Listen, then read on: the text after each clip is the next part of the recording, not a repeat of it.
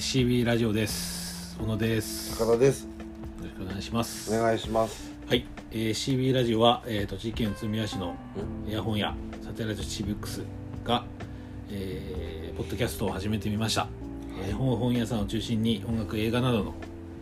さまざまな文化の話や、作品の楽しさを伝える番組ということで、はい始まっております。で、今回のエピソードでは、前回に引き続き2020年、個人的年間ベストブックスということで、はいやってきましたけど、10位から6位までお互い、もう紹介しましたので、はい続いてもう佳境に入ってくるということで盛り上がると、はい、トップ5ここからのトークがすごい勝手に上げないと宝のトークがもうさえ渡る吠えると、はい、吠えないとっていうことになってくると思うんですけど、はい5位から1位ということで、いい本ね自分の中に良い本、はい、自分の中で良かった本を紹介してもらいたいなと思います。はい、はい、ではよろしくお願いします。はいじゃあ5番まあ5番ねもうこの辺来るとさらにもう上も下もないんですがはい、はい、じゃあ最初に、まあ、一応5位として紹介するのがこれはまだ新しい、本です。いつだろう11月、奥付けも11月28日ごく最近で、パンデミック下の、ね、書店と教室考える場所のためにということで、新鮮社さんで福島明さんと小笠原ひろきさんその書店員とあと大学の先生とそれぞれ書店と教室このパンデミック下においてそれぞれの方が、それぞれの場所で、何を考えたのかということが書かれています。それが往復書簡、手紙の形で交わされたものを本にしている多少リライトしているみたいですけど、あとは対談が付されている感じの本です。で読みながら付箋も貼りつつ読んでいきましたがやっぱりそのパンデミック下、まあ、この本のタイトルでは下っていう字で下で書いてますがで、それぞれの役割がすごくさらにあらわになったっていうか、なんだっけ緊急事態宣言でお店を閉めるとか、学校も休校になるとかっていうのもがあったりその後の、混乱もあったりする中でそれぞれの立場持ち場で、が改めてこういう場所だったんだなっていうのが強く認識されたってことが、ベースにあるように読んでいて思いました。でそんな中で特にこの小笠原さんは大学の先生で人文地を、人文社会学を教えてる人なので、でそのテーマにした本当で本もたくさん扱ってる福島さんとの手紙のやり取りと対談なので主にその話題です。あと混乱期にこそ人文地が必要ということが書かれているし書店やっぱ人が開かれていて人が集まって学びがあってっていう意味において書店と教室は似通っている、っていうのが書かれているベースになってるかなと思います。良い本ですいやってかねいろんな要素があって、場としての大事さもあるし書店論というか書店はこうあるべきだとかいうことも福島さんの課題の中にも入ってくるので、普段その現場に立っているものとしての、改めて学びになったっ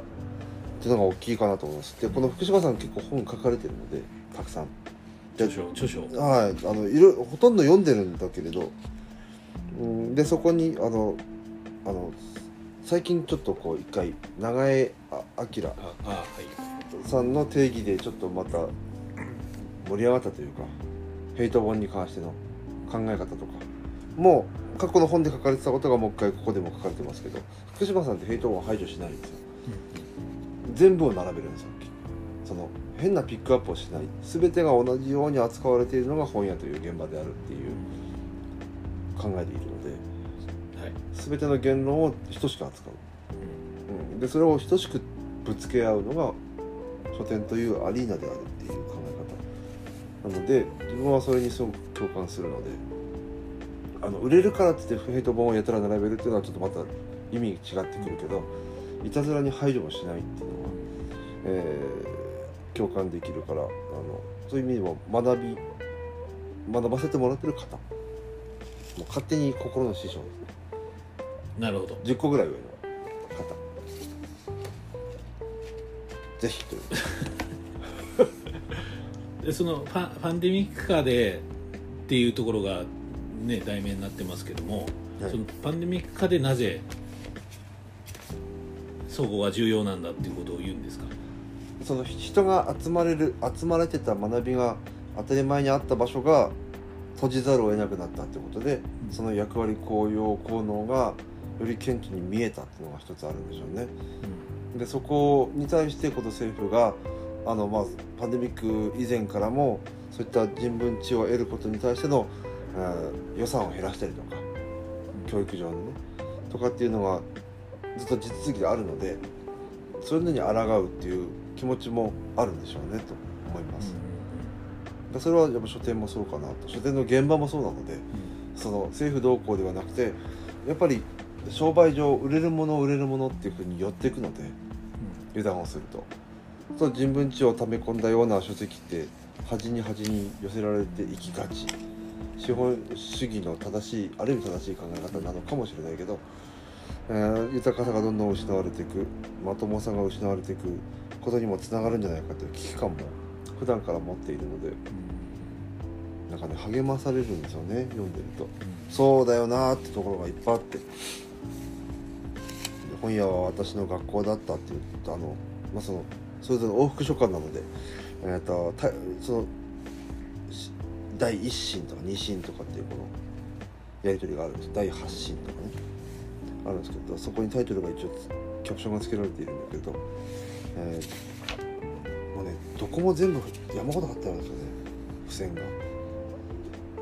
どこが一番気になったかってすぐに見つけ出せないぐらい、なるほど。さっきのレベッカ・ソリニットも触れてますよ。ショック・ドクトリンとかね。ショック・ドクトリン、ナオミ・クライン。あれだ。そう、災害ユートピアかな。災害ユートピア。はい。引用されてる本とかもたくさん端末に載ってるんですよ。そこもまた辿っていくのも面白いなと思う。紹介された本とかもあるとですね、はい、山ほど紹介されているので面白いですよ、ね、もうね、学びがたくさんあるとですね、ここにもできますわ、1980、1984が出てくるんですよ。なんか、はい、ちょっとなんかね、今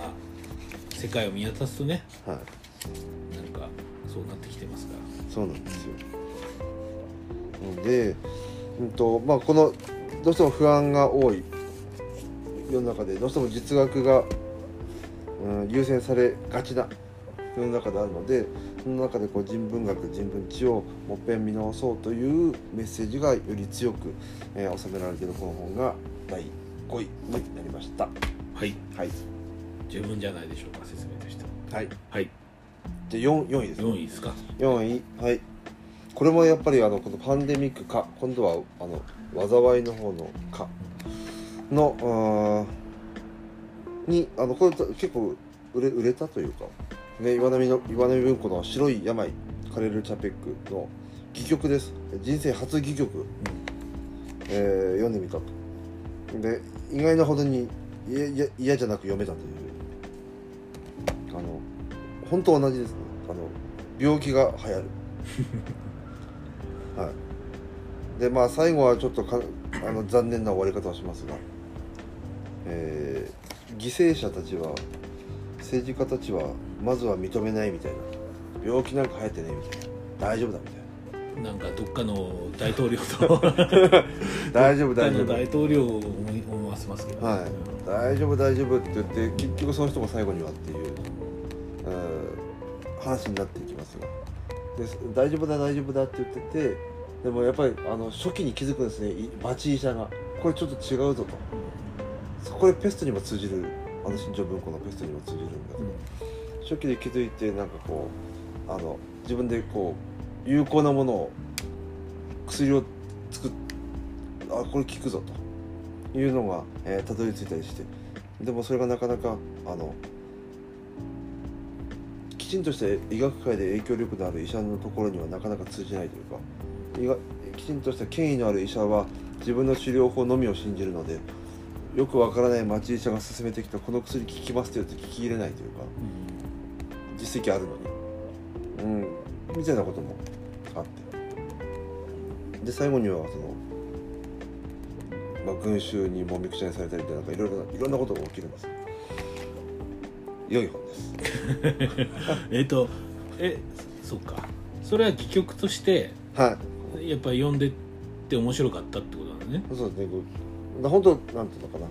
シナリオ集みたいなね、戯曲だからガレーン博士でセリフみたいな、枢密顧問官セリフみたいな感じの元帥ってやつがこれ偉いんですね。やっぱりあれですか、そのパンデミック化においてちょっと注目されて置かれた本ってもあるんですか。そうですね、その岩波の要はペストとか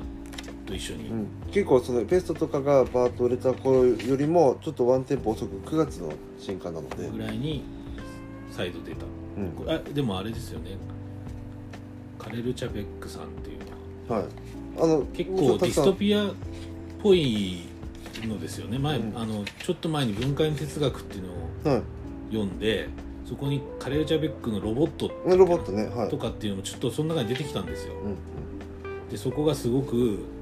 未来を示唆的に書いてるっていうことを書いてあって、興味を持ったんですよね。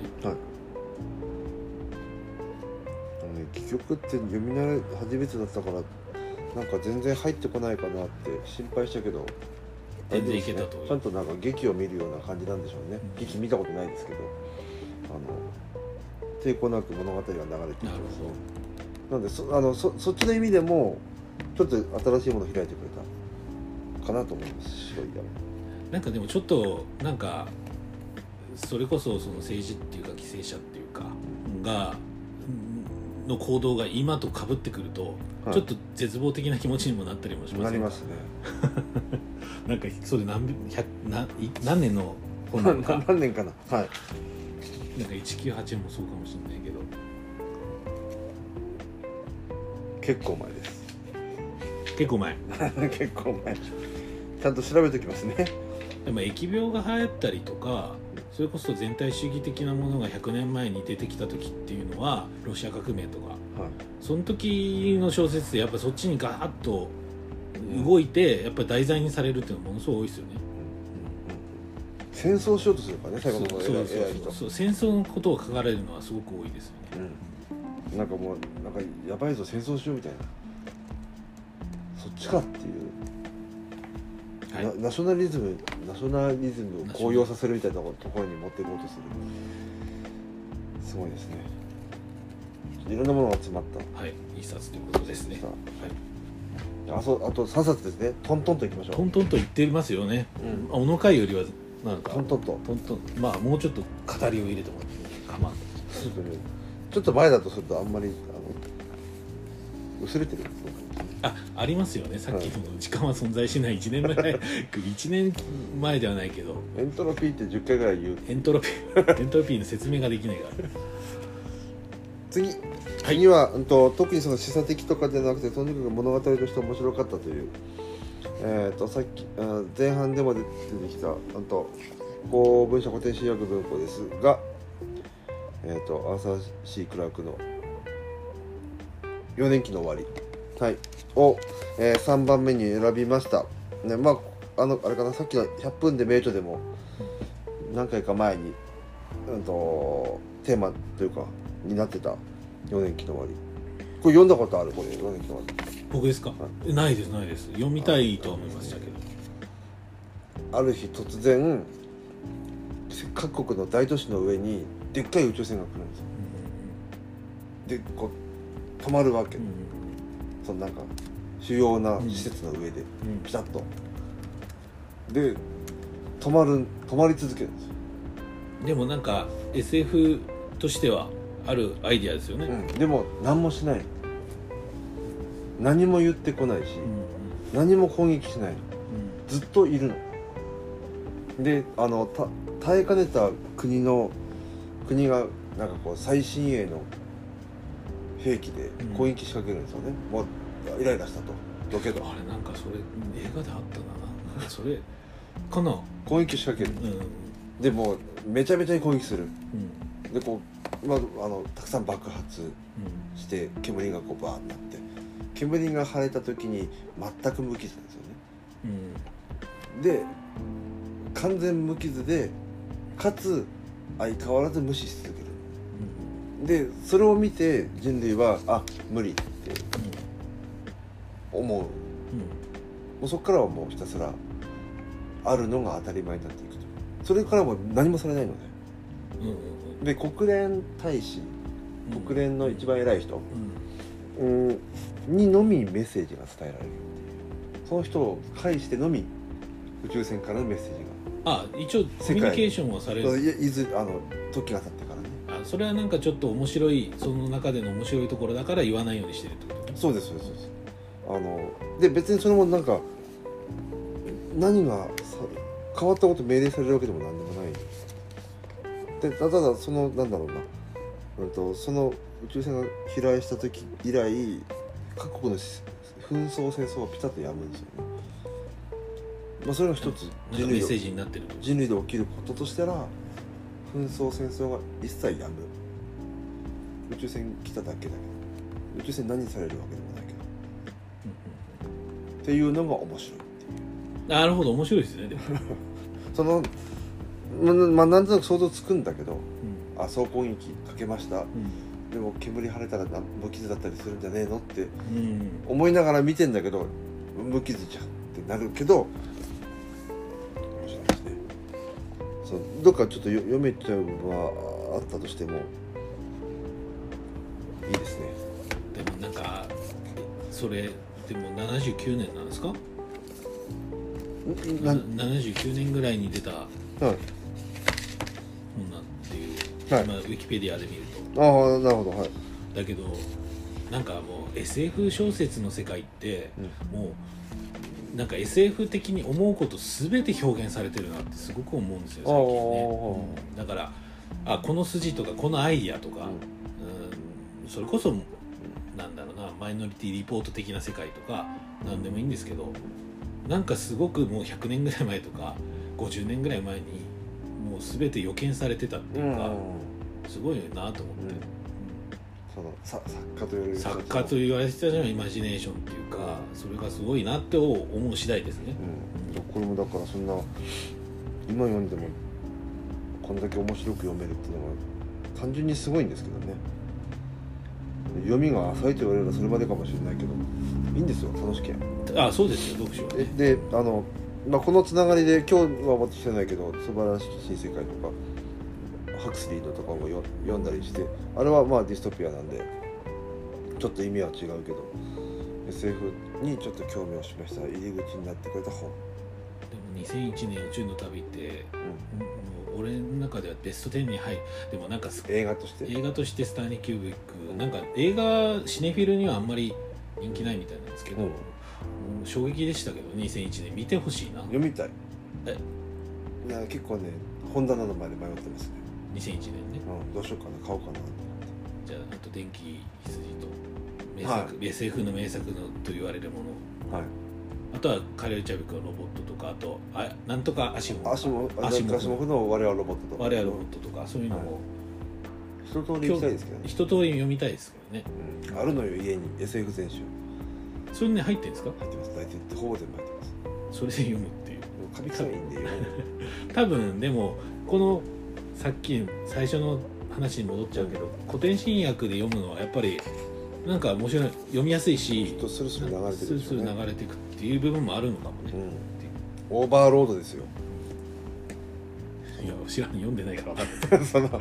宇宙人の偉い人あオーバーロードっていう人がいるんですね、はい、最高君主ですよ、はい、これねちょっと単純にエンタメとしてもそうですねエンタメとしての要素もありような感じが聞いてても、うんうん、とてもいいので読んでいただきたいはいということでございますありがとうございました続いて、はい、SF なのかなまあそうですね、 SF かな、ディストピア小説、1984年1984年はい、ジョージ・オーウェルを2位にしました。多分説明いるんかな。いやもう多分結構いらないぐらいですねいらないのかな。まあディストピアですよ。高度に発達して全てが管理社会になって、であらゆる、まあ、テキストは改ざんされ続ける、そして古い資料などは全てもうなしになっている世界、でニュースピークと言われる新しい言葉が話され、で二重思考という、過去にあったであろうことも認めないような知識しか認められない、ある程度知識人というか上の階級にいる人たちは、本来は違うと思いつつも二重思考で乗り越えて今に都合いいように暮らしている、その時の権力者に都合いいように暮らしている。で世の中の世界の人たちはビッグブラザーというモニターなのかな、モニターに表示、その監視装置というか監視機器で、常に表情から何から見られてる、動きも全てという世界に暮らす人が男の人が、まあ主人公なのかな。である日拾ったメモで違う世界が違う歴史違う世界があることに気づいていくというか、でも気づいただけで捕まるので、で活動家の女性と出会うみたいな感じですね。でどうなるかとだってそっからだからな、でも本当あるからなと思いました、今でもそりゃそうですよ、こういう要素は。いやありますよ、それは音じゃないので、あ、なるほど、これになってくる。これから自分が紹介しようとしてるやつ、紹介しようとしてないで持ってきただけ。プライバシーパラドックスっていうね、本もあるからな。Google とか今 GAFA と言われてる人、要はグローバル企業が、要はそのプライベートな情報を全部持っているとか、あとはその NSA っていうそのエドワード・スノーデンって人が、CIAにいたんですけど、その人はアメリカの社会が国民を監視してるっていうのを告発したんですよ、でその件もすごくその監視社会っていうところで言うと、言ったら全部のカメラが全部監視されてるって話ですね、そこら辺の道のものもそうだし、パソコンの画面も全部監視されてるっていうことを言っちゃったんですよね、スノーデンって人が、みんなももしかしたらそうかもって思ってたけどねっていう。でそれはすごく大きな話題に当時なりましたし、映画化もしてるんですけど、最近普通にニュースでやるさ駅のね、あれは何、世の中の人たちは違和感を覚えないんですか。いや覚えてると思いますよ。でもなんかそれに対して否定的な声ってあんま出てこないじゃん、紛失しないじゃん。メディアが流せない。プライバシーパラドックスにも書いてあるんですけど、アプリの追跡機能っていうのが便利さっていうか、このアプリを楽しめるっていう要素とか、あとはその 利をもたらす、そのユーザーに利をもたらしてるはずっていうことと引き換えに、そのプライバシー情報を売ってるんだってことに気づいてないんだっていうことなんですよ。なんでみんなニュースで自然に受け入れてんの。なんか横浜駅の人出が 10% ダウンとかって、なんでそれをなんか気持ち悪いこんなもん流すなって誰も言わないのってなんだろうって。だからそこによって、例えばその携帯を使いたい、 Google を使いたい、まあそうだね、携帯使わない未来とプライバシーっていうかが発覚しちゃうのを天秤にかけたら、いや携帯使いたいよねっていうのを自然に選んで、まあそれはね、多分それだと思います。なんかあれはなんかいつの間にか自然と受け入れられてるなと思って、怖いなと思って。怖いですよね、まあ、この音声も世界に流れてます。 CIA に盗聴されてトランプじゃないのか、バイデンに聞かれてるかもしれないんだけど、ちょっとボロカス言っといた方がいいかもわかんない。いやそこはね。別に恨みも別に今のところないです。品のいいおじいさんっていうこと。そうですか。候補が全員おじいさんってどういうことなんだろう。まあ1984の話ですよね。うん、だこれ読んで、まあ、次に動物農場を読んだりとかして、一時期いろいろこの立て続けに読みましたけど、はい、単純にもちろん面白いっていうのと、うわこれはもう始まってるなということかなと思いました。その出てくる、うん、そのモチーフ一個一個が面白いだけじゃなくもうリアルだなっていう。ちょっとなんかアンセム読んでほしいな。渡すから読みましょう。短いんで、うん、筋を見てこれ元ネタじゃないのって思うから、本当に。もちろんまだこの話を読んだことない人はいるでしょうから、読んでみてほしいです。ビッグブラザーのグッズも欲しくなったと、はい、トートバッグとかトートバッグ持ってますけどね。この前グッズの回で紹介しましたから、うん、あとオーウェルの話でいうと、うん、オーウェルの評論集っていうのがあるんですけど、原爆それも原爆もあるんですけど、うん、像を撃つっていう話とか、うん、ビルマかなんかで警察官やってた時の話とか、うんうん、それめちゃくちゃ面白かったですね、うん、あと売ってないんですよ OL の本。岩波とかにもあるんですけど、ないです、評論集ないですよ。 なんか寂しいんですよね。紅茶の本とかね。 ありますよ、そんな紅茶の本あります。紅茶好きなんだよね。イギリス人だからね。英国紳士ということで、うんうん、紅茶のエピソードエッセイありますよね。だからちょっと中古文庫かな、なんかね、岩波でも探してたり、あとはいろいろ探してんだけどないんっ